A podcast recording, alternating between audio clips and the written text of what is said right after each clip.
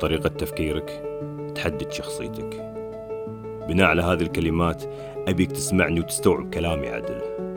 لأن طريقة تفكيرك تحدد شخصيتك.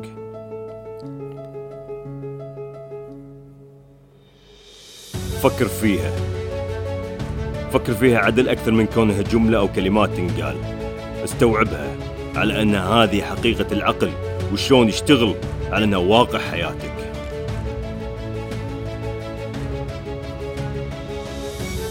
أدري أنك غرقان في السلبيات اللي اكتسبتها من بيئتك والمجتمع اللي أنت عايش فيه. أدري أنك شايل معاك الهموم والضغوطات والذكريات السيئة اللي مريت فيها.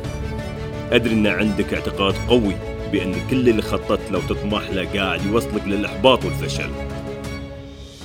والحقيقة المرة أنك راح تعزز بذاتك الأشياء اللي تخاف منها وتكرهها بنفسك.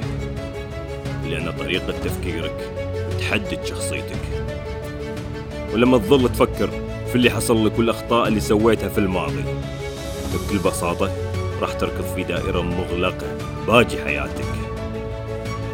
لكن في الجانب الغير مرئي من حياتك واسمعني عدل وخلها تكون هذه الحقيقة وأبيها ترن في إذنك. هالكلمات أقصدها لك أنت وأنت تشوف بنفسك أنك تستحق أكثر من هذه الحياة. واسمع هذه الكلمات عدل. اللي المفروض عليك أنك تؤمن بأنها هذه الحقيقة اللي لازم تسمعها. إذا بديت بالتركيز على قدراتك الكامنة حتى لو كانت بسيطة إذا بديت بالتركيز على الإمكانيات اللي عندك حتى لو كانت مخفية طور هالمهارات والقدرات والإمكانيات. وأوعدك إنها راح تاخذك لشيء جميل شيء رائع شيء يخليك تنتج وتبني الأشياء اللي تفتخر فيها. وتكون بصمة وإرث لك في هذه الأرض. وأكد لك إنك راح تقدر تغير اللي تبيه وتكون قدوة ومؤثر وتتغير مثل ما تبي. ومتأكد إنك راح تأخذ هذه الخطوة وتسوي اللي المفروض عليك تسويه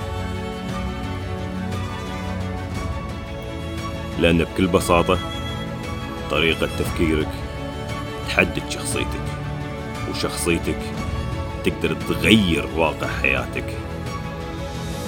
ودايما ردد. أقدر. خل العالم يحبك.